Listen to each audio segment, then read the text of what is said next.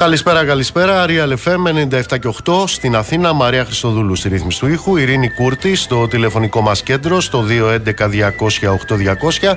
Ηλεκτρονική τρόπη επικοινωνίας με SMS, γραφετερία, αλκενό, το μήνυμά σας και αποστολή στο 19600 με email στη διεύθυνση στούντιο παπάκι realfm.gr.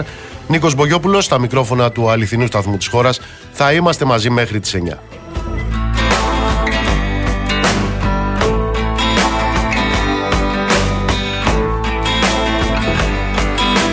Λοιπόν, είμαστε στην καρδιά της προεκλογικής ε, περίοδου και πρέπει να σας πω ότι τα κόμματα παρουσιάζουν τα προγράμματά τους. Αυτή την ώρα μάλιστα ο κύριος ε, Μητσοτάκης παρουσιάζει το κυβερνητικό του πρόγραμμα.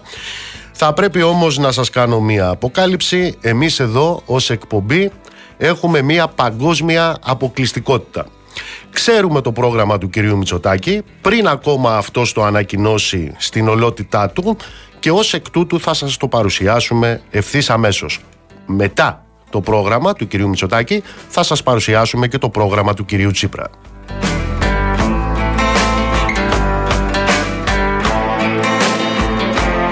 Λοιπόν, ξεκινάμε λοιπόν με το πρόγραμμα του κυρίου Μητσοτάκη, ξεκινάμε με το πρόγραμμα της Νέας Δημοκρατίας. Το πρόγραμμα της Νέας Δημοκρατίας περιλαμβάνει 26% των νέων στην Ελλάδα να είναι αντιμέτωποι με τον κίνδυνο της φτώχειας. Αυτά είναι τα τελευταία στοιχεία της Eurostat.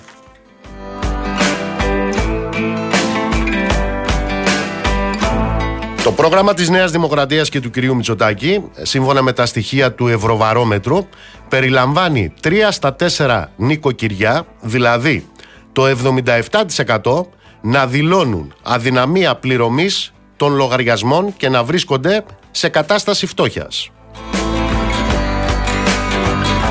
Το πρόγραμμα της Νέας Δημοκρατίας και του κυρίου Μητσοτάκη περιλαμβάνει στοιχείο αντίστοιχο με αυτό το οποίο μας ε, δίνουν τα επίσημα στοιχεία για το διάστημα 2019-2022.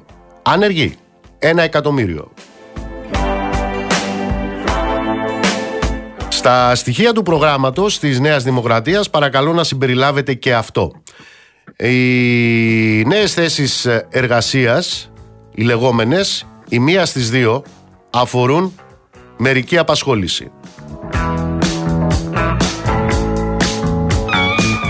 Ένας ε, στους ε, τρεις δε νέους ηλικίας 25 έως 39 ετών εργάζεται σε δουλειά άσχετη με το επιστημονικό του πεδίο.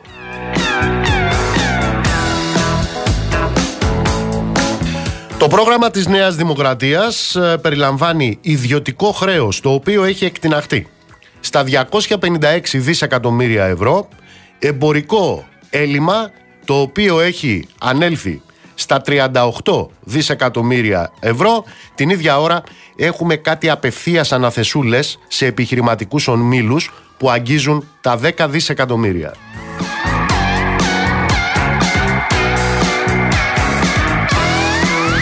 Το πρόγραμμα της Νέας Δημοκρατίας, ε, πέραν των ε, ήδη υφισταμένων, περιλαμβάνει δεκάδες χιλιάδες πληστηριασμούς μέχρι τις 31 Δεκεμβρίου του 2023.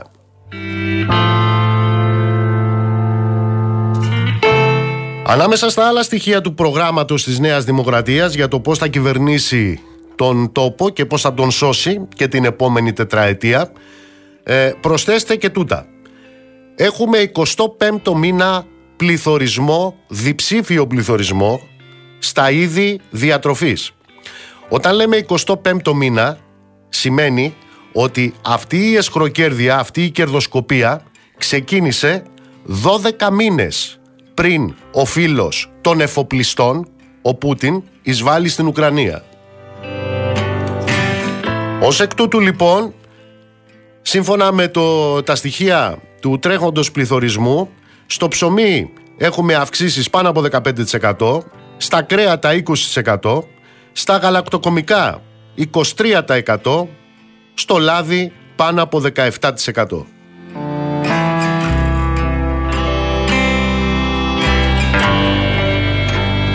Στα άλλα στοιχεία του προγράμματος της Νέας Δημοκρατίας που αν έρθει ποτέ στην κυβέρνηση είναι προφανές ότι θα μας σώσει έχουμε τα στοιχεία του κρατικού προϋπολογισμού.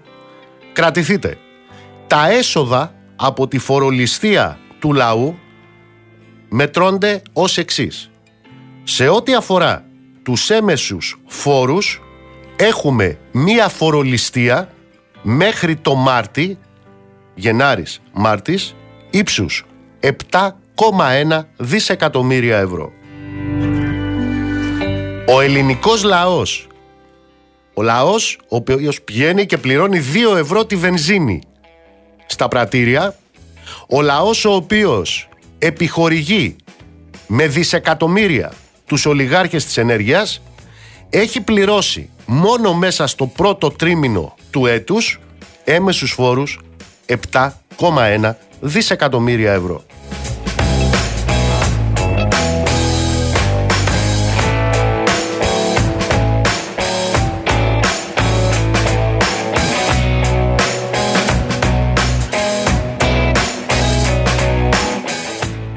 Στα υπόλοιπα στοιχεία που αφορούν στο πρόγραμμα, το κυβερνητικό πρόγραμμα της Νέας Δημοκρατίας, παρακαλώ να προσθέσετε τα στοιχεία της Eurostat. Είναι της περασμένης εβδομάδας. Τι προκύπτει λοιπόν από τα στοιχεία της Eurostat; Η Ελλάδα ήταν η πρώτη χώρα τον μήνα Φεβρουάριο στην υπερβάλλουσα θνησιμότητα, δηλαδή στους επιπλέον θανάτους σε σχέση με το αναμενόμενο. Α, ναι. Εδώ προσθέστε ότι λείπουν περίπου χίλια φάρμακα από την αγορά. Χαρτί υγείας που μας έλεγαν ότι θα έλειπε το 2015 αν πάθαινε κάτι η σχέση μας με την Ευρωπαϊκή Ένωση ε, έλλειψη σε χαρτί υγείας δεν έχει παρατηρηθεί ακόμα.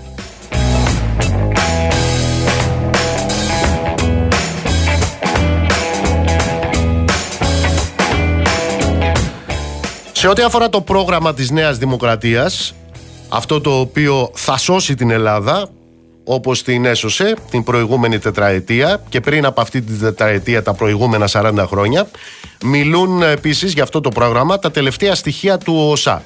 Σύμφωνα λοιπόν με τα τελευταία στοιχεία του ΟΣΑ, ο οποίος δεν είναι κάποια κρυπτοκομμουνιστική οργάνωση, ο μέσος πραγματικός μισθός στην Ελλάδα μειώθηκε 7,4% μέσα στο 2022.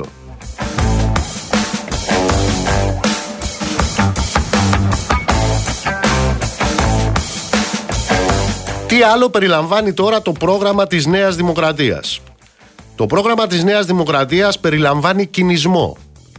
Τι κινησμό; Σαν, εκείνη, σαν εκείνη, εκείνο τον κινησμό που αναδιόταν από εκείνη τη δήλωση. Τη θυμάστε εκείνη τη δήλωση; Όποιος δεν προσαρμόζεται πεθαίνει. Τη θυμάστε; Το πρόγραμμα της Νέας Δημοκρατίας περιλαμβάνει τόσο κινησμό όσο εκείνη η δήλωση ότι δεν έχω αυταπάτες ότι θα εκλείψουν ποτέ οι κοινωνικές ανισότητες. Θα μου πείτε αυτά τα έλεγε πριν γίνει πρωθυπουργός. Ναι, τα έλεγε το 2017 ο κύριος Μητσοτάκης. Τώρα απλώς τα εφαρμόζει. Το πρόγραμμα της Νέας Δημοκρατίας περιλαμβάνει ανέδεια. Εκείνη την ανέδεια την οποία εξέπεμπαν και εκπέμπουν τα κυβερνητικά στελέχη που όταν ε, γινόταν λόγος για την μείωση, την κατάργηση του ειδικού φόρου κατανάλωσης στα καύσιμα, αυτά έβγαιναν και έλεγαν τα κυβερνητικά στελέχη ότι όποιος έχει αυτοκίνητο είναι πλούσιος. Και μετά βγήκε και ο άλλος και είπε ότι όποιος ζητάει τη μείωση του ειδικού φόρου κατανάλωσης στα καύσιμα, το κάνει γιατί θέλει να εξυπηρετήσει τους έχοντες και κατέχοντες Καγέν, Πόρσε, Φεράρι και Λαμπορκίνη. Αυτό είναι ανέδεια. Φυσικά το πρόγραμμα της Νέας Δημοκρατίας περιλαμβάνει πολύ μαυρίλα. Όπως ε, αυτή η μαυρίλα την οποία διακινούν εξέχοντας στελέχη της κυβερνητικής παρατάξεως μεταξύ άλλων οι κύριοι κύριοι Πλεύρης, Βορύδης και Γεωργιάδης. Ποιος τα λέει αυτά; Αυτά τα λέει ένας πρώην πρόεδρος της Νέας Δημοκρατίας, ο κύριος Κώστας Καραμαλής, που στην εποχή του όταν τον ρωτούσαν για αυτούς οι οποίοι ήταν στο Λάος τους αποκαλούσε άκρα και ακρότητες. Τώρα πρόκειται για το μεν έναν αντιπρόεδρο της Νέας Δημοκρατίας, οι άλλοι σημαίνοντα κυβερνητικά στελέχη. Το πρόγραμμα της Νέας Δημοκρατίας περιλαμβάνει χαφιεδισμό, υποκλοπές, οι οποίες μάλιστα βαφτίζονται νόμιμες επισυνδέσεις. Και εκεί που δεν ξέραμε τίποτα, μετά καταλήξαμε στο ότι καλά κάνουμε και σας παρακολουθούμε. Και όχι μόνο καλά κάνουμε και σας παρακολουθούμε, αλλά από ό,τι αποκαλύπτεται πλέον, αυτοί οι οποίοι δεν ήξεραν τίποτα. Και μετά μας είπαν ότι καλά κάνουν και παρακολουθούν όποιον γουστάρουν, αποδεικνύεται ότι κάνουν και εξαγωγές του υλικού με το οποίο γίνονται οι παρακολουθήσεις. Από Μαδαγασχάρη μέχρι Σουδάν.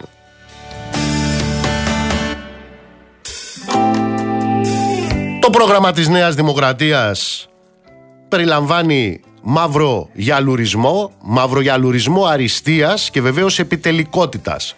Από τα Market Pass μέχρι τα καλάθια καπαμά. Βεβαίως, σας παρακαλώ να μην ξεχνάτε ότι το πρόγραμμα της Νέας Δημοκρατίας, το κυβερνητικό πρόγραμμα, περιλαμβάνει αθλειότητα ακόμα και επιπτωμάτων. Και μιλάω για τους υποκρινόμενους, τους απλούς επιβάτες στο τρένο του Γεραπετρίτη, στα τσελέχη της Νέας Δημοκρατίας, που παράστεναν τους τυχαίους επιβάτες για να κάνουν δηλώσεις, μέχρι τη χιδεότητα αν χρειάζονται μονάδες εντατικής θεραπείας για τους διασωληνωμένους. Το θυμόσαστε αυτό; Δεν είχε έρευνες, λέει, για το αν ένας διασωληνωμένος χρειάζεται μονάδα εντατικής θεραπείας. Για τέτοια αθλειότητα μιλάμε. Μιλάμε για την αθλειότητα από τα υπάρχει τηλεδιοίκηση, η ανύπαρκτη δηλαδή τηλεδιοίκηση στα τέμπη, μέχρι το δημόσιο, το δημόσιο να στρέφεται κατά των δικαιωμένων συγγενών στο μάτι. Να έχουν βγάλει τα δικαστήρια αποφάσεις που δικαιώνουν συγγενείς θυμάτων στο μάτι και αυτό το κράτος το οποίο κυβερνιέται από τη Νέα Δημοκρατία, εκείνη τη Νέα Δημοκρατία που είχε κάνει σημαία όσα έγιναν στο μάτι το 2018, αυτό το δημόσιο με αυτή την κυβέρνηση να πηγαίνει στα δικαστήρια ενάντια στους δικαιωμένους στο μάτι. Για τέτοια αθλειότητα μιλάμε. Και είναι προφανές βεβαίως ότι το πρόγραμμα της Νέας Δημοκρατίας περιλαμβάνει δημοκρατία. Ε, η δημοκρατία έχει έμβλημα τα ΜΑΤ, είναι η δημοκρατία της υπόθεσης Συνδαρέ, είναι οι ξεβρακωμένοι διαδηλωτές, είναι ο Τραμπούκος στη Νέα Σμύρνη, θυμάστε τι είχε γίνει στη Νέα Σμύρνη, μιλάμε για τα χημικά και τις αλήτικες επιθέσεις κατά απεργών και διαδηλωτών και βεβαίως μιλάμε για την πλέρια δημοκρατία στους χώρους δουλειάς εκεί που ο κύριος Χατζηδάκης είναι και αυτό μέσα στο πρόγραμμα της Νέας Δημοκρατίας αποφάσισε ότι δεν θα πληρώνονται οι υπερορίες για να πηγαίνετε να μαζεύετε ελιές στο χωριό. Και βεβαίως στο πρόγραμμα της Νέας Δημοκρατίας υπάρχει ξεχύλισμα Αμερικανίλας.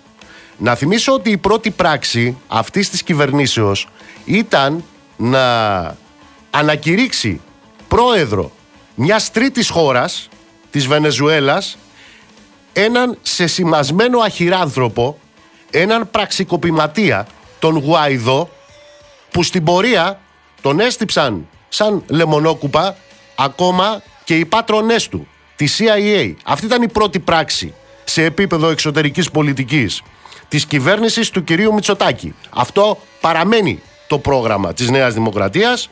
Μπορείτε να το αντιληφθείτε στις τοποθετήσεις του Πρωθυπουργού Μητσοτάκη για το πόσο προβλέψιμο σύμμαχος είναι των Ηνωμένων Πολιτειών. Μπορείτε να το διαπιστώσετε από τις ψήφους του ιδίου και των βουλευτών του στη μετατροπή, για τη μετατροπή της χώρας σε μια απέραντη αμερικανατοική βάση. Μπορείτε να το δείτε σε κινήσεις που ούτε ο Ψεφερλής θα καταδεχόταν να τις παρουσιάσει ως στοιχείο ενίσχυσης εξωτερικής πολιτικής, δηλαδή την μεταφορά ελληνικών πατριώτ που στη Σαουδική Αραβία. Και βεβαίως αυτή η Αμερικανίλα έχει και πολύ μπόχα. Τόση μπόχα. Πόσοι; Όσοι οι ναζισταράδες Αζόφ που τους έφεραν στη Βουλή και τους χειροκροτούσαν όρθιοι. Όλοι τους.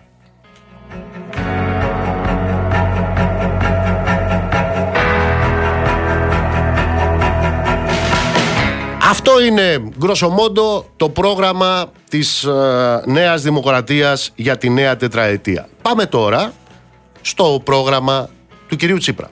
Πάμε τώρα στο πρόγραμμα του ΣΥΡΙΖΑ. Αυτό το πρόγραμμα, το πρόγραμμα του ΣΥΡΙΖΑ, πρέπει να ξέρετε ότι έχει μία σημαία. Ποια είναι η σημαία που έχει το πρόγραμμα του ΣΥΡΙΖΑ; Ποια είναι η σημαία του; Η αξιοπιστία. Η αξιοπιστία είναι η σημαία του ΣΥΡΙΖΑ από το ένα άρθρο με ένα νόμο μέχρι το δημοψήφισμα και από το go back κυρία Μέρκελ μέχρι τα τελευταία τα προχτεσινά τα λατρεμένε μου καγκελάριε Σόλτς. Έχει και μία δεύτερη σημαία το πρόγραμμα του ΣΥΡΙΖΑ. Έχει σημαία την αριστερά. Την αριστερά. Ποια αριστερά, ε; Ξέρετε, έλεγε ο Ανιέλη, ο Ανιέλη ο μεγαλομεγιστάνας, ε, ο μεγαλοκαπιταλιστής. Υπάρχει, έλεγε στον καιρό του, ένα είδος αριστεράς που κάνει πολύ καλύτερα τη δουλίτσα από τη δεξιά.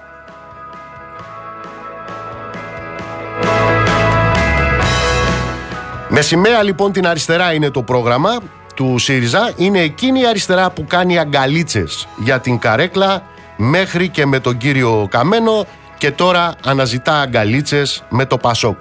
Είναι το πρόγραμμα του ΣΥΡΙΖΑ, εκείνο το οποίο περιλαμβάνει από αγγελικό τραμπ, αγγελικό τραμπ μέχρι στρατηγικό διάλογο με τις Ηνωμένες Πολιτείες και λατρεία στο ΝΑΤΟ, από το οποίο βέβαια ΝΑΤΟ θα βγαίναμε. Έτσι, είναι όπως επί Μακαρίτη Αντρέα Παπανδρέου.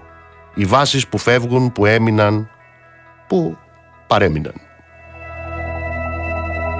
Αφού τώρα λοιπόν είμαστε στο πρόγραμμα του ΣΥΡΙΖΑ, ε, βεβαίως ε, εκτιφλωτικά σημεία στο πρόγραμμα του ΣΥΡΙΖΑ είναι το Μνημόνιο 1, Μνημόνιο 2 και Μνημόνιο 3. Και ξέρετε, με αυτό το τρίτο και καλύτερο να περιλαμβάνει και το Μνημόνιο 1 και το Μνημόνιο 2.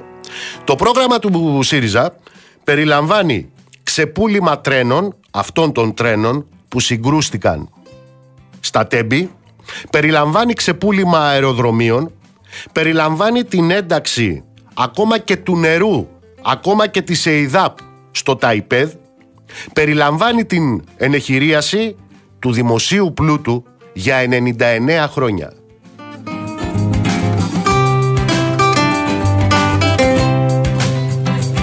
Είμαστε λοιπόν ε, στο ΣΥΡΙΖΑ τώρα και στο πρόγραμμά του. Εδώ λοιπόν στο πρόγραμμα του ΣΥΡΙΖΑ θα βάλετε κομμένο ΕΚΑΣ, θα βάλετε έμφυα που θα καταργεί το αλλά έχει παραμείνει, θα βάλετε το ελληνικό είναι η ψυχή μας, αλλά ψηφίσαμε για να το πάρει ο Λάτσης, θα βάλετε στο πρόγραμμα του ΣΥΡΙΖΑ την οικειοθελή φορολόγηση των εφοπλιστών, θα βάλετε βεβαίως το συνταξιοδοτικό του κυρίου Κατρούγκαλου, δεν θα ξεχάσετε να δείτε στο πρόγραμμα του ΣΥΡΙΖΑ την απαγόρευση των συλλογικών διαπραγματεύσεων σε ό,τι αφορά τον μισθό των εργατών προφανώς και θα υπογραμμίσετε στο πρόγραμμα του ΣΥΡΙΖΑ τους ηλεκτρονικούς πληστηριασμούς τα ματωμένα πλεονάσματα τα ψέματα και την ξεδιαντροπιά και ξέρετε γιατί μιλάω για ξεδιαντροπιά; Και πρόκειται προφανώς και προδήλως για πολιτικό όρο.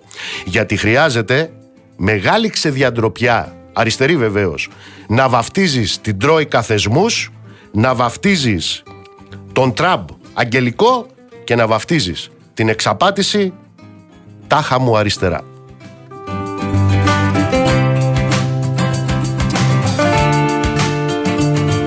Κατόπιν αυτών και για να τελειώσουμε και με το πρόγραμμα του ΣΥΡΙΖΑ αυτό το οποίο είπε ο κύριος Τσίπρας σήμερα, σήμερα δηλαδή τι, αυτό που είπες στους Δελφούς, να πάρουν λέει την ευθύνη να ανοίξουν ε, το δρόμο για να συνεχίσει ο κύριος Μητσοτάκης να κάνει ό,τι έκανε τέσσερα χρόνια τώρα και το είπε απευθυνόμενος και στους κομμουνιστές, αν δηλαδή του λείπουν 5-10 βουλευτές να προστρέξει το Κουκουέ να του δώσει ανοχή του κυρίου Τσίπρα και του ΣΥΡΙΖΑ, του ΣΥΡΙΖΑ τον οποίο σας περιέγραψα τώρα, έτσι.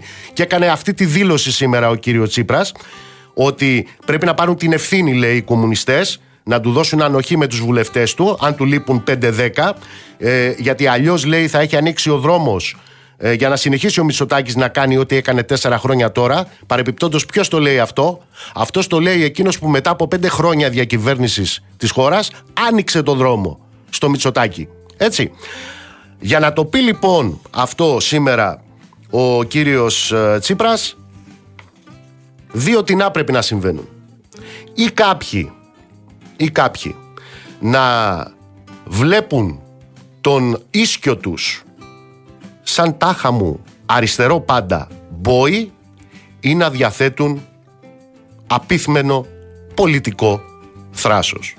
Στην προκειμένη περίπτωση μάλλον συμβαίνουν και τα δύο.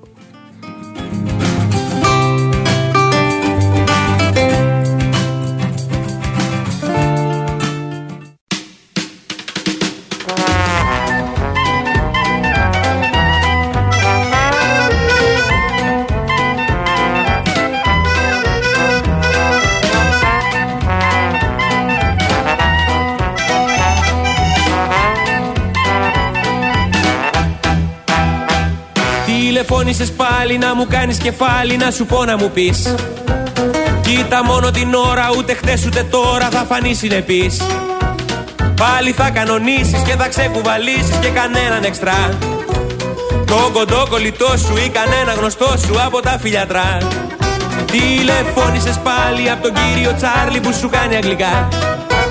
Τηλεφώνησες πάλι και σ' ακούγανε κι άλλοι μίλα ελληνικά Άμα θες να σε βγάζω και να σε συναρπάζω Να σε πιο ντεκλαρέ. Μου έχουν πει στο φλιτζάνι πως μια λίζα με κάνει φιλετάκια πουρέ. Πάρ το λίζα και κάντο κορνίζα Και βάλ το στην πρίζα να κάνει σου ξέ. Το πτυχίο δεν μπαίνει στα αρχείο Κορίτσι για δύο τσιφλίκι μπαξέ Πάρ το λίζα και κάντο κορνίζα Και μες στο Ιμπίζα μπορεί να συμβεί. Το μοιραίο κορίτσι λαθρέο Κομμένη στο λέω όχι άλλη στραβή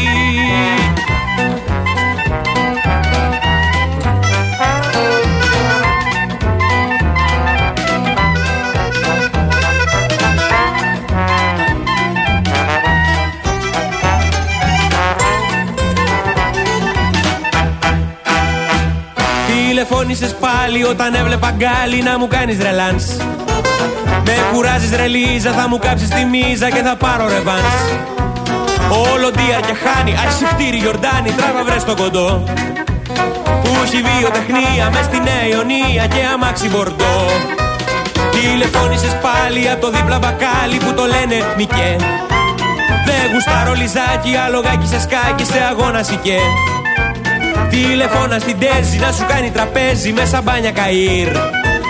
Και φωνάχτε την Πέπη που έχει βίτσιο να βλέπει μόνα χάρη τσαρτγκύρ Πάρ το λίζα και κάντο κορνίζα και βάλ το στην πρίζα να κάνεις σου ξέ. Το πτυχίο δεν μπαίνει στα αρχείο κορίτσι για δύο τσιφλίγει μπαξέ.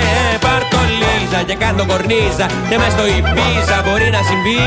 Το μοιραίο κορίτσι λαθρέο κομμένη στο λέω όχι άλλη στραβή. Πάρ το λίζα και κάντο κορνίζα και βάλ το στην πρίζα να κάνει σου ξέ Το πτυχίο. Δεν μπαίνει στα αρχείο κορίτσι για δύο τσιφλίγει μπαξέ Κοιτάξτε λοιπόν τώρα τι ζούμε. Τρία χρόνια μετά την α, καταδικαστική απόφαση του εφετείου για αυτή την ναζιστική εγκληματική συμμορία και 80 χρόνια μετά την α, εισβολή του ναζισμού και του φασισμού στην Ελλάδα. Κοιτάξτε λοιπόν τι ζούμε. Αυτό το οποίο ζούμε είναι ένα ρεσιτάλ δωρεάν προβολής από το κυρίαρχο μηντιακό καθεστώς ενός ναζισταρά.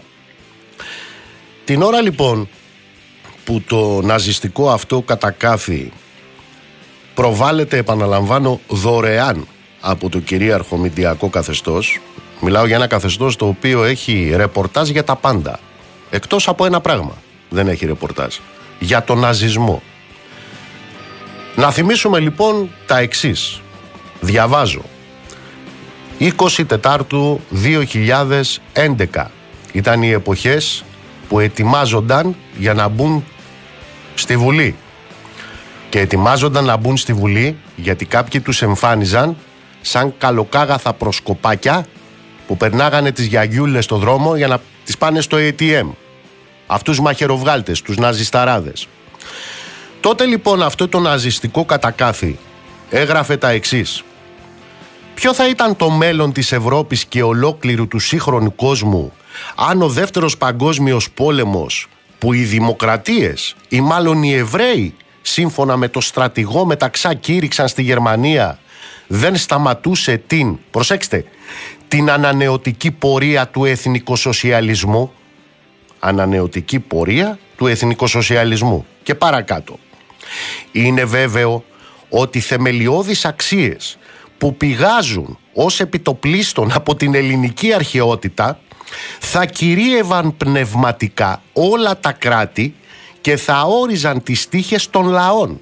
Προσέξτε, ο ρομαντισμός ως πνευματικό κίνημα και ο κλασικισμός θα υπερίσχυαν της παρακμιακής υποκουλτούρας που διέβρωσε τον λευκό άνθρωπο.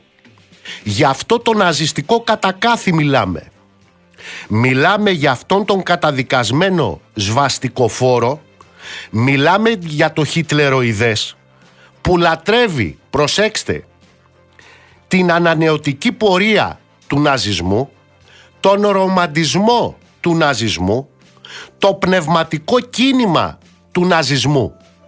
Αυτά που σας διάβασα είναι αυτά τα οποία έγραφε με τα όσα ελληνικά ξέρει αυτό το χιτλεροειδές, το ελληνόφωνο, ο Κασιδιάρης, στο έντυπο της εγκληματικής τους οργάνωσης στις 20 Απρίλη του 2011.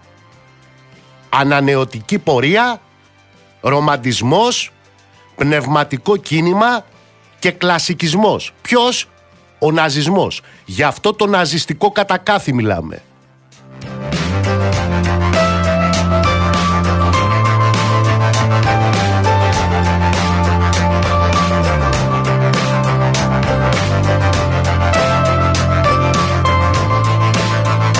Ωστόσο, στα μέσα μαζικής ενημέρωσης που γίνεται όλη αυτή η, η κουβέντα για τις καντρίλιες μεταξύ του Ναζί και των συνομιλητών του.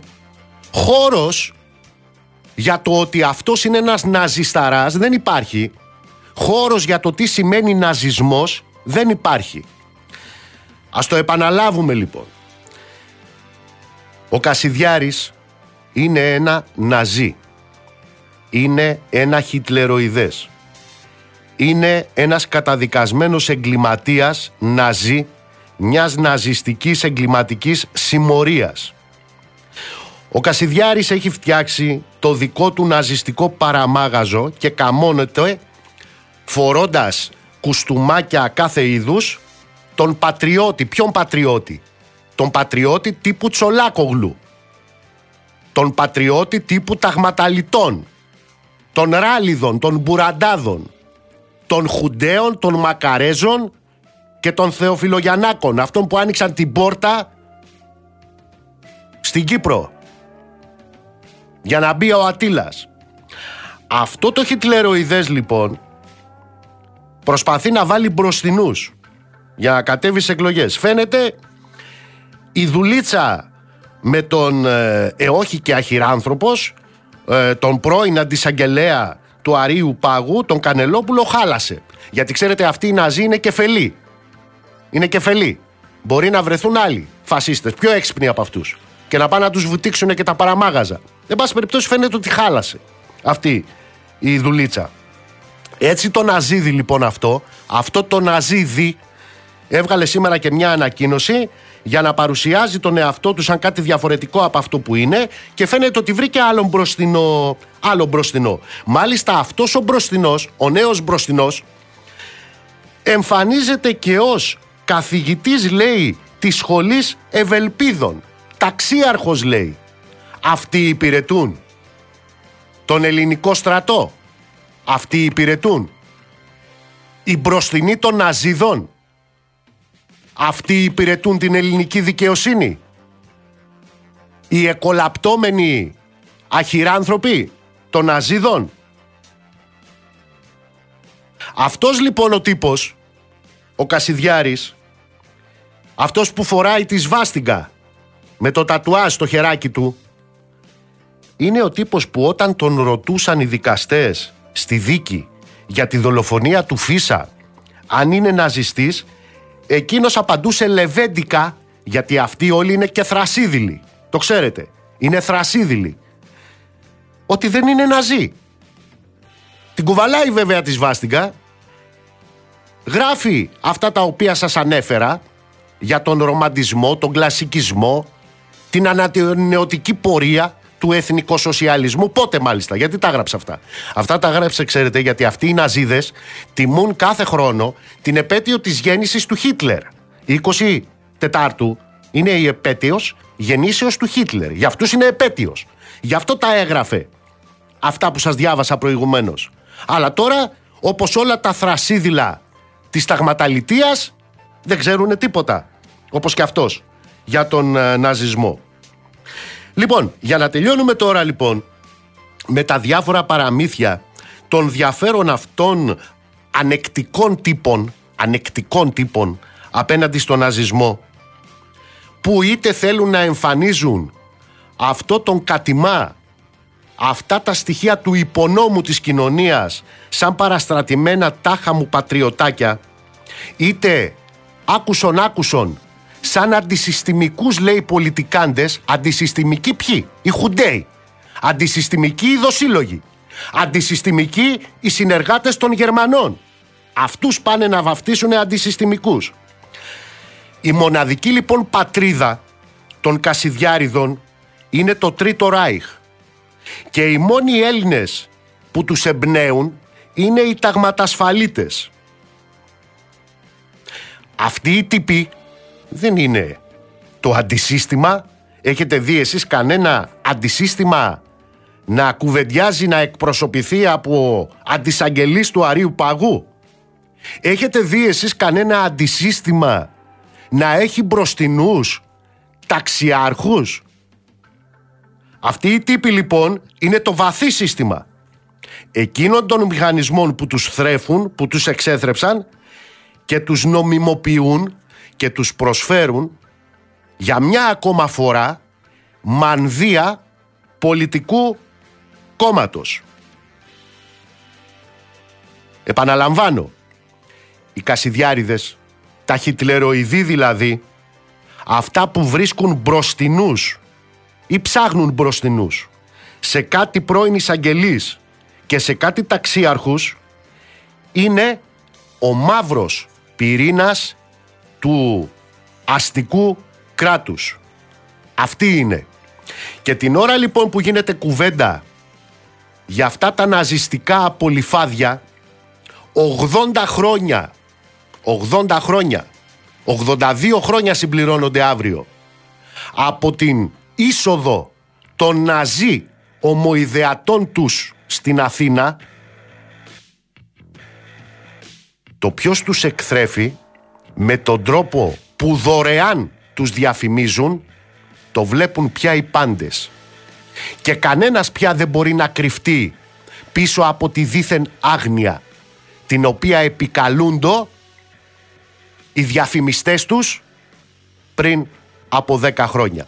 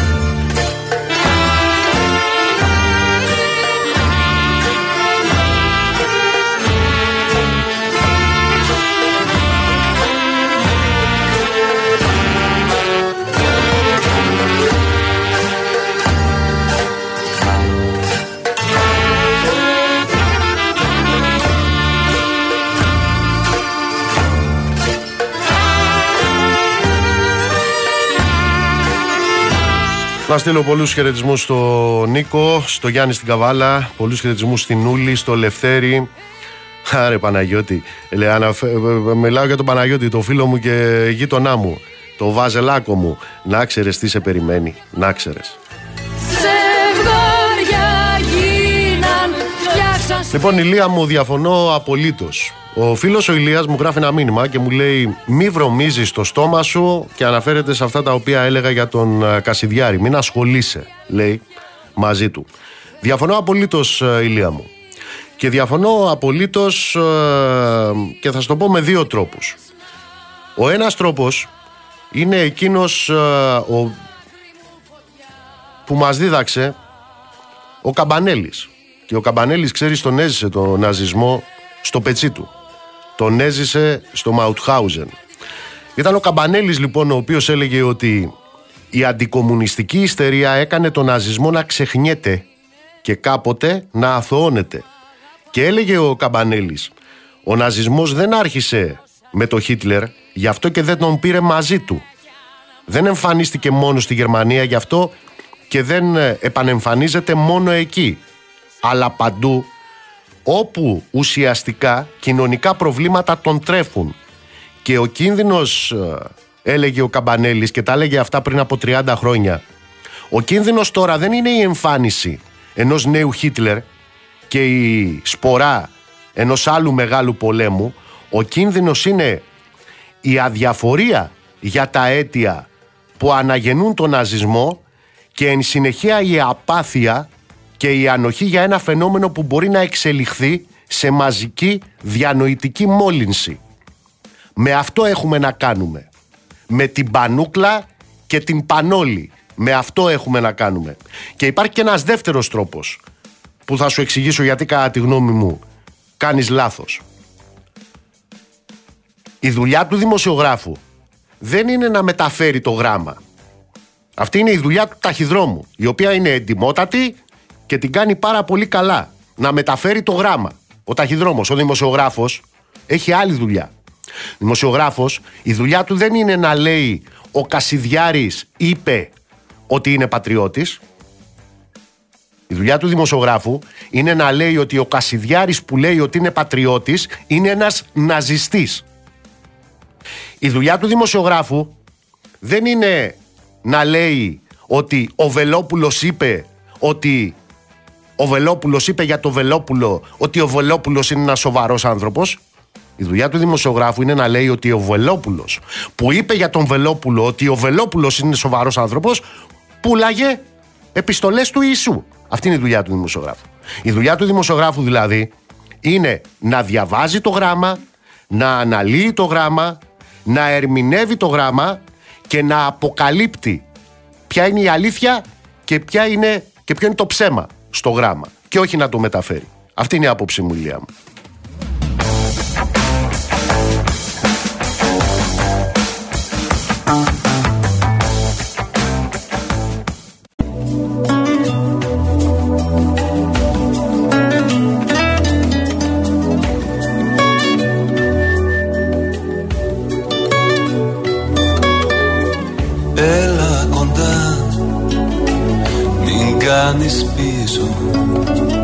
Το χέρι κράτα μου στα σκοτεινά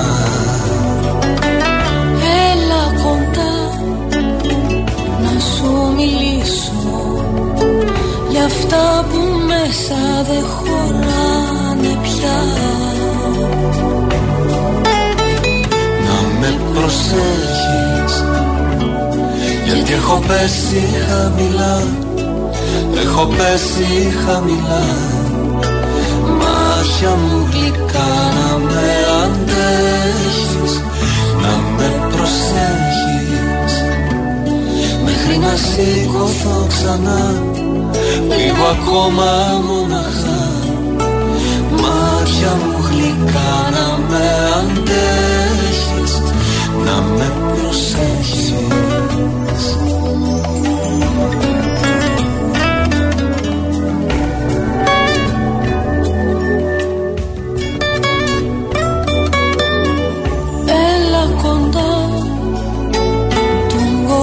κρύψε τον κόσμο αυτόν που μου ζητά πολλά. Έλα κοντά μιας σπιθά ρίξε να βγει απ' της στάχτη μου ξανά φωτιά. Να με προσέχεις γιατί έχω πέσει χαμηλά Έχω πέσει χαμηλά Μάτια μου γλυκά να με αντέχεις Να με προσέχεις. Μέχρι να σηκωθώ ξανά Λίγο ακόμα μοναχά Μάτια μου γλυκά να με αντέχεις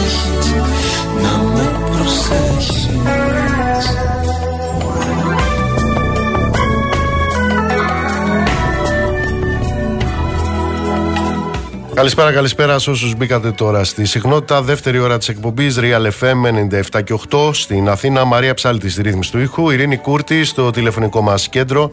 Στο 211-200-8200. Ηλεκτρονική τρόπη επικοινωνίας με SMS, γραφετερία, κενό. Το μήνυμά σας και αποστολή στο 19600 με email στη διεύθυνση στούντιο παπακυρίαλfm.gr. Νίκος Μπογιόπουλος στα μικρόφωνα του αληθινού σταθμού της χώρας. Θα είμαστε μαζί μέχρι τις 9 να με προσέχεις Λοιπόν, τις προάλλες είχαμε ε, τύπους ένστολους ε, που πουλάγανε λέει τα, το χασίς ε, με περιπολικά. Το παίρνανε με τα περιπολικά και το διανύμανε. Ένας τύπος εκεί. Διένυμε εκεί αυτός ο τύπος. Ε, έχουμε κάτι τσιλιαδόρους λέει της μαφίας που εντοπίστηκαν, ένστολους. Έχουμε εκείνο το μαστροπό στην Ηλιούπολη, καταδικασμένος αυτός, έτσι. Αλλά τον αφήσανε να είναι ε, να είναι σπίτι.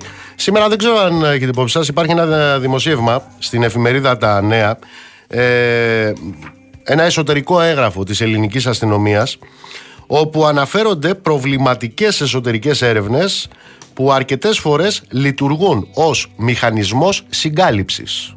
Τι μου λες; Ανάμεσα στα άλλα σημειώνεται ότι κάθε χρόνο στην ελληνική αστυνομία πραγματοποιούνται από 200 έως 400 ένορκες διοικητικές ε, ε, έρευνες που διαμοιράζονται σε διάφορες υπηρεσίες πολλές από τις οποίες καθυστερούν σημαντικά περισσότερο από ένα χρόνο.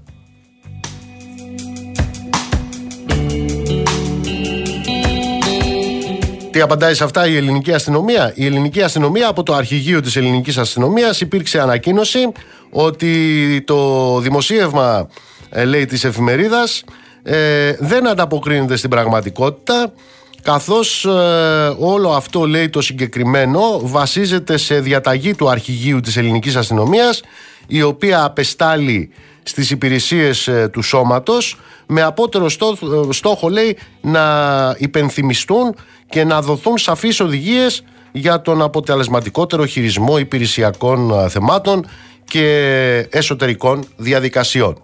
Μάλιστα. Αποφασίστε εσείς τώρα τι ισχύει.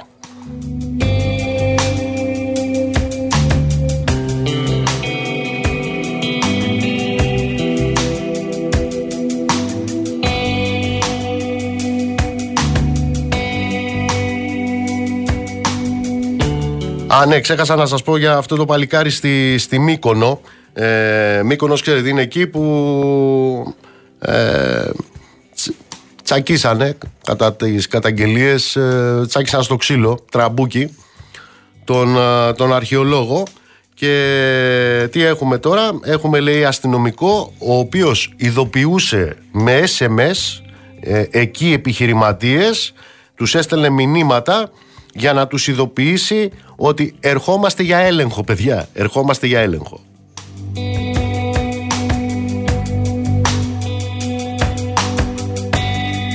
Λοιπόν, για να γυρίσουμε στα προεκλογικά μας και στα εκλογικά μας, πολιτικός λέει απατεώνας που κοροϊδεύει την κοινωνία ο Βελόπουλος, πολιτική λέει εγκληματική οργάνωση η ελληνική λύση. Ποιος τα λέει αυτά, αυτά τα λέει ο μέχρι χτες βουλευτής της Ελληνικής Λύσης, ο Μιλονάκη. Ο Μεν ε, Βελόπουλος απαντάει ε, με κάτι κορεάτικα και ε, αλληλοκατηγορούνται τώρα αυτοί ότι θα κάνουν μηνύσεις ο ένας τον άλλον. Γιώργο καλησπέρα, Γιώργος Λικουρέτζος. Γεια σου Νίκο, καλησπέρα. Τι να γίνεται; τις δούμε τις μηνύσεις, να τις δούμε. Για να όμως. τις δούμε, ναι. Γιατί... Δεν υπάρχει ασυλία αυτόν τον λέτε καιρό. ότι εγώ- Ε, μα, είναι ένα, ένα πολύ κομβικό σημείο αυτό που λες. Ε, ο κ. Βελόπουλος είπε ότι έχει κινηθεί νομική δικαστική διαδικασία κατά τον κ. Μιλονάκη. Ο κ. Μιλονάκης απάντησε ότι δεν μου έχει κοινοποιηθεί τίποτα, δεν έχω λάβει τίποτα. Πράγματα τα οποία συνήθως κοινοποιούνται άμεσα. Υπάρχει ένα σημείο, το έλεγα το μεσημέρι στο μαγκαζίνο, όπως με ενημέρωσε ε, υψηλόβαθμος παράγοντας στη Βουλή, ότι αυτή την ώρα τυπικά δεν έχουν ασυλία, δεν καλύπτονται ασυλία ούτε ο ένας ούτε ο άλλος. Αυτή την περίοδο, σε περίοδο δηλαδή διάλυσης της Βουλής και μέχρι να ορκιστεί η νέα Βουλή, το μόνος λόγος για τον οποίο δεν μπορούν να διωχθούν βουλευτές της Βουλής που απήλθε είναι πολιτικά αδικήματα. Έτσι, αν για παράδειγμα ένας εισαγγελέας διαπιστώσει ότι ένα καταγγελόμενο αδίκημα σε μήνυση μπορεί να κινηθεί γι' αυτό αυτόφορη διαδικασία, δεν έχει κανένα κόλλημα για να την κινήσει. Δεν πρέπει δηλαδή να ζητήσει την άδεια της Βουλής. Και αυτός ίσως είναι ενδεχομένως ένας από τους λόγους που πιθανώς θα πρέπει να περιμένουμε τις εκλογές μέχρι να γίνουν όλες αυτές οι μηνύσεις του ενός εναντίον του άλλου. Πάντως είναι ένα κλίμα καθαρά δικαστικό. Ε, υπάρχουν κατηγορίες για ποινικά αδικήματα πλέον ε, στην ελληνική λύση, όπως αυτό που κατήγγειλε ο κύριος ε, Μιλονάκη και η κυρία Αλεξοπούλου, οι βουλευτές δηλαδή που αποχώρησαν για τα μαύρα λεφτά, ότι χίλια ευρώ τα κρατούσε κανονικά το κόμμα μέσω της διαδικασίας που κρατάει η Βουλή από την μισθοδοσία των βουλευτών ένα ποσό υπερκόμματος. Ωστόσο υπήρχαν και άλλα 500 ευρώ, τα οποία κατέθεταν προφανώς σε μετρητά από ό,τι έχω καταλάβει οι βουλευτές, στο ταμείο του κόμματος, στα γραφεία του κόμματος κάθε μήνα, για έξοδα του κόμματος και ψάχνουν τώρα να βρουν. Βέβαια, σημειώνω ότι και οι δύο τα λένε τώρα, αφού έχουν φύγει, τι γίνανε αυτά τα λεφτά και σε ποια τσέπη Τώρα πήγαν. μιας και το λες αυτό, τα λένε τώρα. Ε, γιατί βλέπω αυτό το μιλονάκι να λέει ε- εδώ τώρα, θα αποκαλύψω λέει όλη την πολιτική εγκληματική οργάνωση του Βελόπουλου που μπορεί να εξελιχθεί χειρότερα από τη Χρυσή Αυγή, ότι πρόκειται λέει για εγκληματική οργάνωση που προφανώς λέει έχει ξεκινήσει από το 19 που δεν την ήξερε και κεφάλι λέει είναι ο Βελόπουλος αυτός μέχρι χτες ήτανε, δεν είχε καταλα... λέει τώρα ότι το κόμμα στο οποίο ήταν μέχρι χτες είναι Μέχρι το εγκληματική Σάββατο το οργάνωση πρωί. ναι. Ναι, ακριβώς. Και φαντάζομαι ότι δεν επιλέγει και τυχαία τον όρο, διότι σε αυτή την περίφημη τροπολογία η καταδικασμένη για εγκληματική οργάνωση ε, όταν συμμετέχουν σε ένα κόμμα τίθεται διαδικασία απαγόρευσης του κόμματος. Ωστόσο, τίθεται ένα μεγάλο ερώτημα εδώ. Δεν γίνεται ο κ. Φιλονάκης να είναι τρία χρόνια και δέκα μήνες βουλευτής και να τα έμαθε όλα πριν από μια εβδομάδα; Και ο άλλος τι Ή τα απαντάει ήξερε και ο, δεν τα έλεγε. τι απαντάει ο Βελόπουλος κορεάτικα; Απαντάει κατηγοριάτικα ο κ. Βελόπουλος, απαντάει ότι θα κάνει μηνύσεις. Και ένα σημείο το οποίο επίσης μου έχει προκαλέσει εντύπωση και από τις δύο πλευρές είναι ότι καμία δεν διαψεύδει τις κατηγορίες του άλλου, αλλά καλεί τον άλλο να τα αποδείξει. Δηλαδή, κανένας δεν λέει ότι είναι ψέμα αυτό για το οποίο με κατηγορούν, απλά έλα να το αποδείξεις. Μάλιστα. Θαυμάσια. Να ρωτήσω κάτι. Ένα πίνο που είναι υποψήφιος, Ναι. βλέπω κάτι αφήσεις στους δρόμους στο κόμμα του Βελόπουλου, είναι το ίδιο πρόσωπο που στις βουλευτικές εκλογές του 19 ήταν υποψήφιος της Χρυσής Αυγής στο Ναι, Β' νομίζω Αθήνα. ότι είναι ο ίδιος. Μάλιστα. Νομίζω ότι είναι ο ίδιος. Και αυτό ο κ. Βελόπουλος δεν το απαντά. Το ρωτούν συνέχεια αν θα έχει πρώην υποψηφίους της Χρυσής Αυγής στα ψηφοδέλτια του. Το μόνο που λέει είναι ότι δεν έχω αποφασίσει ακόμα για τα ψηφοδέλτια. Γιώργο, με σε ευχαριστώ πολύ. Γεια σου, Νίκο.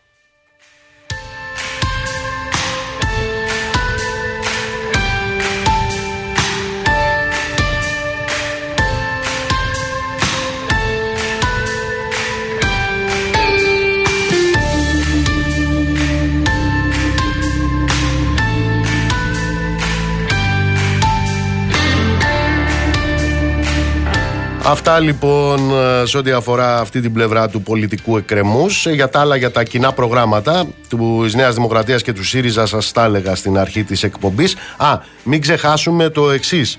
Με τις ψήφους των ε, παρατάξεων του ΠΑΣΟΚ, της ΠΑΣΚΕ δηλαδή, του ΣΥΡΙΖΑ και της Νέας Δημοκρατίας, συγκροτήθηκε πρέπει να σας πω το νέο Προεδρείο της ΓΕΣΕ. Ε, εν πάση περιπτώσει, ε, υπάρχουν μερικά πράγματα τα οποία δεν κρύβονται και ανάμεσα σε όλα τα άλλα είναι ότι εκείνα που ενώνουν αυτές τις παρατάξεις στη ΓΕΣΕ, μιλάμε για αυτό τον εργοδοτικό και κυβερνητικό συνδικαλισμό, είναι προφανώς απείρως περισσότερα από αυτά που δήθεν τους ε, χωρίζουν.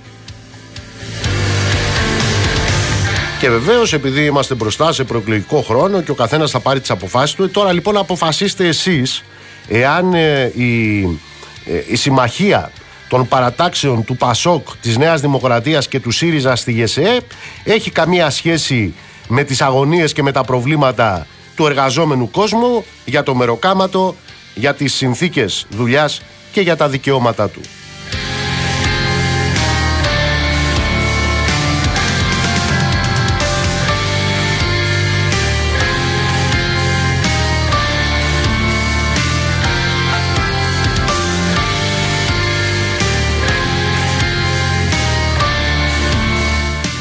Πάμε στη Τζέννη. Τζέννη, είσαι στη γραμμή; Εδώ είμαι, καλό Τζέννη Κρυθάρα. Για δώσε μας μια εικόνα, τι γίνεται μετά του Σουδάν. Λοιπόν, ε, μετά τις 4 έφτασαν στην Τανάγρα άλλοι 16 Έλληνες από αυτούς που είχαν εγκλωβιστεί στο Σουδάν. Στο αεροσκάφος επέβαιναν επίσης 9 Ρουμάνοι και 8 Φιλανδοί πολίτες, οι οποίοι επίσης απεγκλωβίστηκαν ανάμεσά τους και αρκετά παιδιά. Μεταξύ των 16 Ελλήνων βρισκόταν και η σύζυγος του τραυματία, ο οποίος νοσηλεύεται διασωληνωμένο σε σοβαρή κατάσταση στο 401 θετικό νοσοκομείο. Το αεροσκάφος είχε απογειωθεί νωρίς το πρωί από το Ασουάν της Αιγύπτου και είχε προσγειωθεί στην Ακάμπα της Ιορδανίας για να παραλάβει Έλληνες από το Σουδάν. Συνεχίζονται να πούμε επιχειρήσεις για τον απεγκλωβισμό Ελλήνων και μελών των οικογενειών τους ε, στο Χαρτούμ, ενώ βρίσκεται σε ισχύ μια αρκετά έφραστη εκεχηρία. Το Υπουργείο Εξωτερικών βρίσκεται σε συνεχεί διαβουλεύσεις προκειμένου να επαναπατριστούν και οι 80 ομογενείς που βρίσκονται στη Σουδανική πρωτεύουσα και έχουν εκδηλώσει την επιθυμία να φύγουν από εκεί. Σύμφωνα με ανακοίνωση του Υπουργείου Εξωτερικών, ακόμα 13 άτομα, Έλληνες και μέλη των οικογενειών τους, απεγκλωβίστηκαν χθες από το Σουδάν και έφτασαν αργά το βράδυ με πτήσεις γερμανικών αεροσκαφών στο Αμάν της Ιορδανίας. Σε αυτούς που απεγκλωβίστηκαν είναι και ο Σεβασμιότερο Μητροπολίτης Σάβα, ενώ σοβαρή είναι σύμφωνα με το ΓΕΣΑ η κατάσταση των δύο Ελλήνων που τραυματίστηκαν από ρουκέτα και επέστρεψαν στη χώρα. Χειρουργήθηκαν σε 301 και εκεί αυτή τη στιγμή συνεχίζουν να νοσηλεύονται εκεί. Μάλιστα. Έγινε Τζένι μου, σε ευχαριστώ πολύ. Καλή συνέχεια.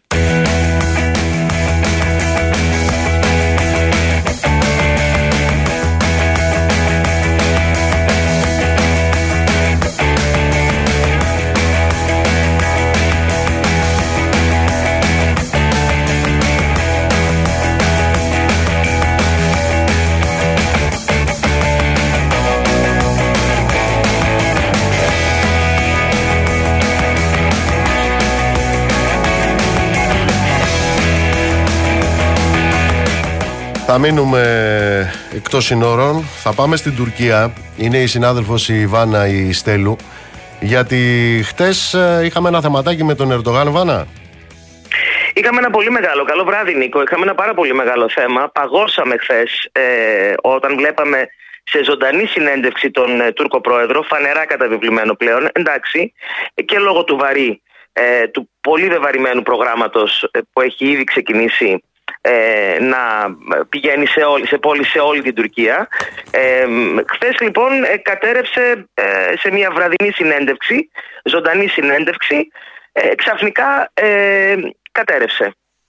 Ο δημοσιογράφος που του απίθυνε την ερώτηση και αυτός ήταν σε κατάσταση, ήταν ανήσυχος, πήγαν αμέσως σε διαφημίσεις και μετά από κάποια λεπτά, 10 λεπτά περίπου, επανέρχεται η εικόνα με τον πρόεδρο ε, να ζητάει συγγνώμη και ότι αυτό οφειλόταν σε μια στομαχική ε, ε, διαταραχή που είχε λόγω της κούρασης και ενός κρυολογήματος ε, που είχε ε, κατά τη διάρκεια της προεκλογικής εκστρατείας. Συνεχι... συνεχίστηκε, ότι... συνεχίστηκε η τηλεοπτική αυτή η εμφάνιση μετά; Όχι, διακόπηκε. Διακόπη, ε. Διακόπη, βεβαίως.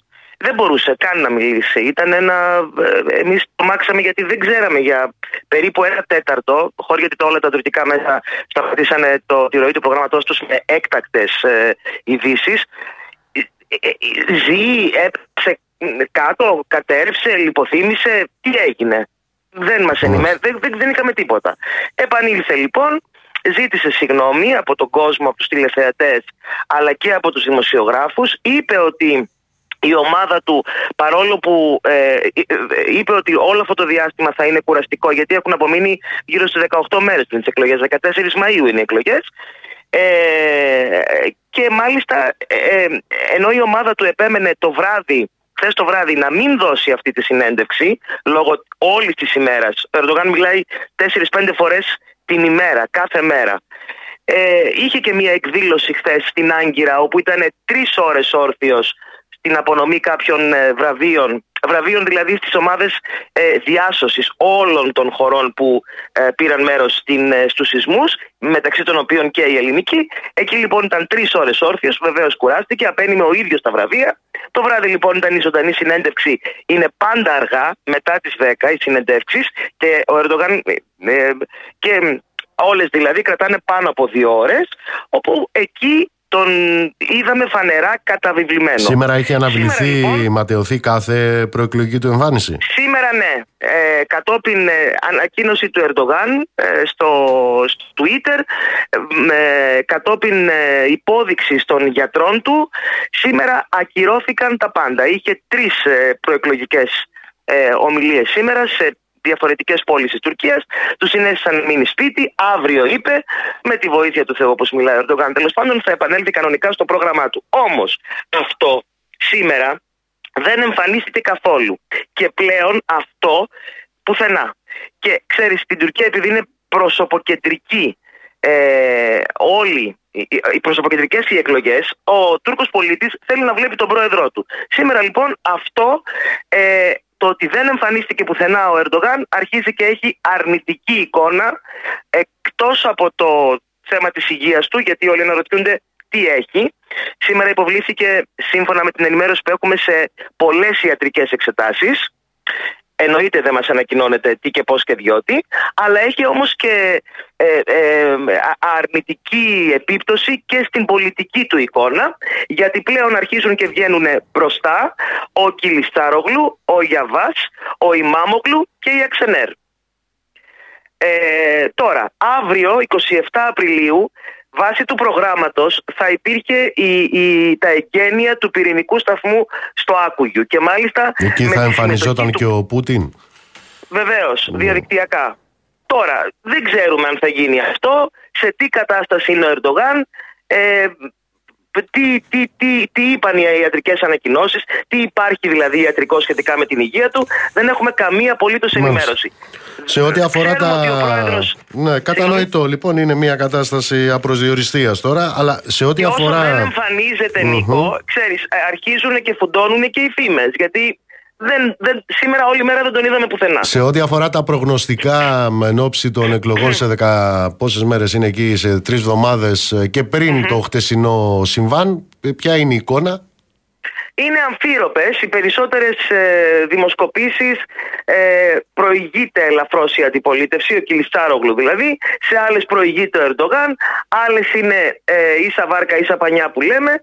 Είναι αμφίροπες οι δημοσκοπήσεις. Οι περισσότερες εταιρείες βγάζουν με ελάχιστη διαφορά εκτός από δύο τον Κιλιστάρο γουβλωστά. Άλλοι λένε ότι θα καθαριστεί το παιχνίδι από, τον πρώτο, από την πρώτη Κυριακή. Άλλοι λένε ότι θα πάμε και σε δεύτερη Κυριακή 28 Μαου. Κανένας δεν ξέρει, Νίκο, γιατί υπάρχει μια μεγάλη αδιευκρίνηστη ψήφος. Ο κόσμος δεν μιλάει, φοβάται, στις ερωτήσεις των ε, δημοσκοπικών εταιριών. Ε, υπάρχει νεολαία, η οποία και αυτή δεν μιλάει, δεν ξέρουμε πώς θα εκφραστεί ε, στην ψήφο και υπάρχει φυσικά και το θέμα των Κούρδων. Θα τα πούμε και αύριο Βάνα μου, σε ευχαριστώ πολύ. Να είστε καλά, καλό βράδυ.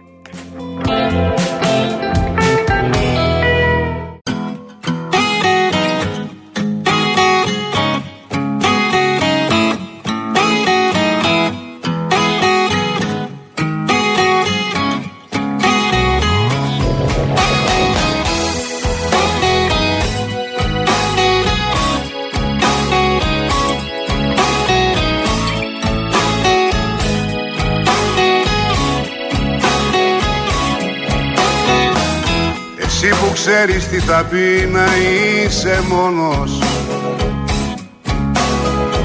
Κι ακούς τη νύχτα να μιλούν αέρικα. Για πες μου που μας οδηγεί αυτός ο δρόμος. Που δραπετεύουν όσοι ζουν αλήθινα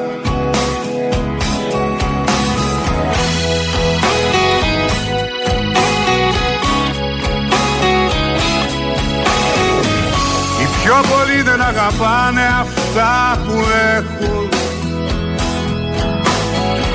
Γκρινιάζουνε πως τα δεν αρκούν.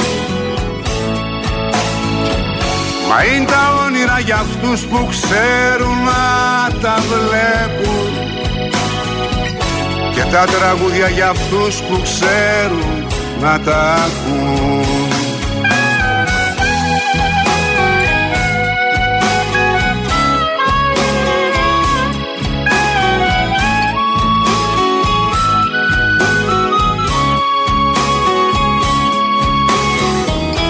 Είσαι μια θάλασσα μπροστά μου που απλώνεται. Πέφτουν οι νύχτες σαν αστέρια στο βυθό. Τα καλοκαίρια πριν αρχίσουνε τελειώνουνε. Δεν έχεις κάτι να μου πεις κι ας είσαι εδώ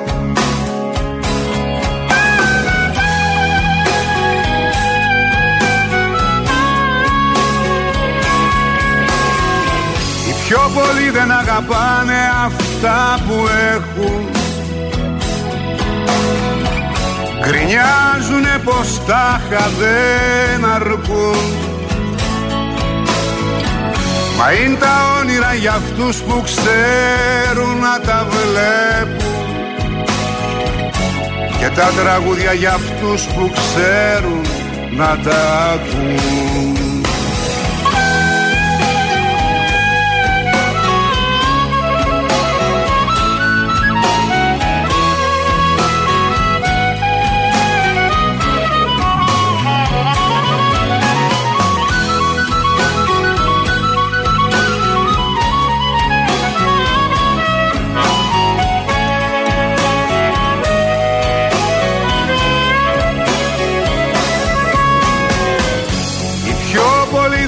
αγαπάνε αυτά που έχουν.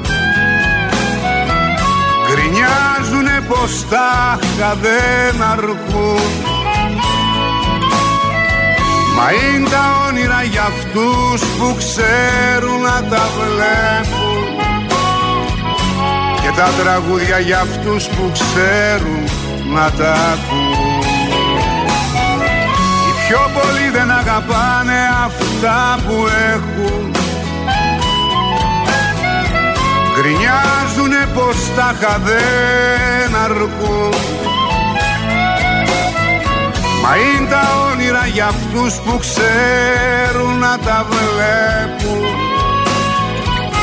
Και τα τραγούδια για αυτούς που ξέρουν να τα ακούν Λοιπόν, να σας πω ότι σήμερα θα αποχωρήσουμε λίγο νωρίτερα γιατί θα παραδώσουμε τη σκητάλη στον εκλεκτό συνάδελφο, τον αγαπημένο φίλο, τον Άρη τον Νικολάκη καθώς ο Ρίαλ έχει προγραμματίσει να συνδεθεί με το γήπεδο της ΑΕΚ για την ε, μετάδοση του ποδοσφαιρικού αγώνα ΑΕΚ ΠΑΟΚ. Θα πάρουν λοιπόν τη σκητάλη τα παιδιά από το αθλητικό σε λίγη ώρα, σε λίγα λεπτά από τώρα θα είναι εδώ μαζί σας ο Άρης Νικολάκης ε, και η μετάδοση αν δεν κάνω λάθος από το γήπεδο της ΑΕΚ θα είναι του αγαπημένου μου του Μιλτιάδη, του Παναγιωτόπουλου.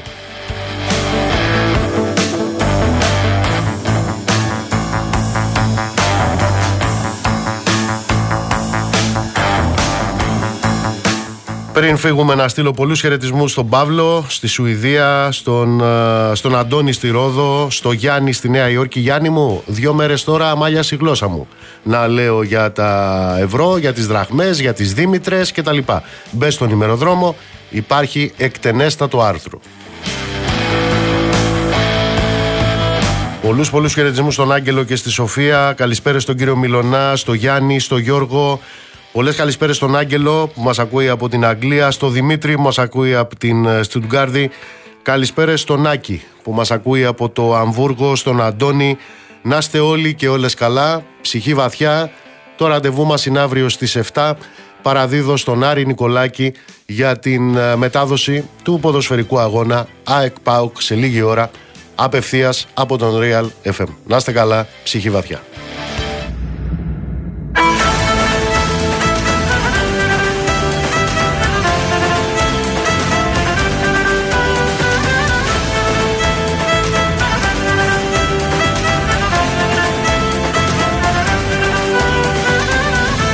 Η αγάπη μια ζωή που σπαρταράει.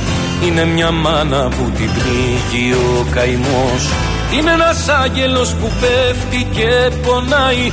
Είναι το αίμα που δακρύζει κι ο Θεός.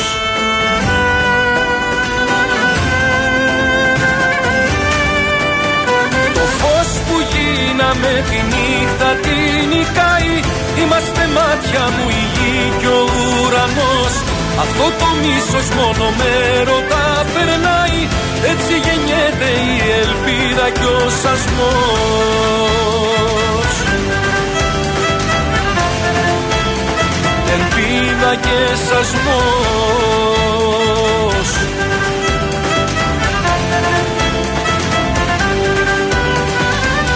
Είναι ο ήλιος που φοβάται να γελάει Είναι ο πατέρας που θρυνεί γονατιστός Πάμε να σβήσουμε αυτό που μας πονάει. Να πλύνουμε τα λάθη που γεννά ο θυμός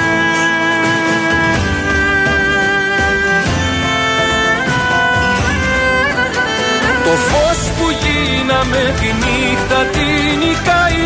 Είμαστε μάτια μου η γη και ο ουρανός Αυτό το μίσος μόνο με ρωτά περνάει. Έτσι γεννιέται η ελπίδα και ο σασμός. Ελπίδα και σασμός.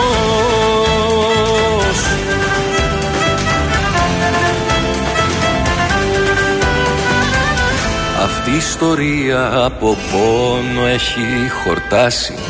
Είναι ένας φόνος διαρκής και σκοτεινός. Κι αν λίγο χώμα δεν αρκεί να το σκεπάσει Η αγάπη δέντρο και καρπός της ο σασμός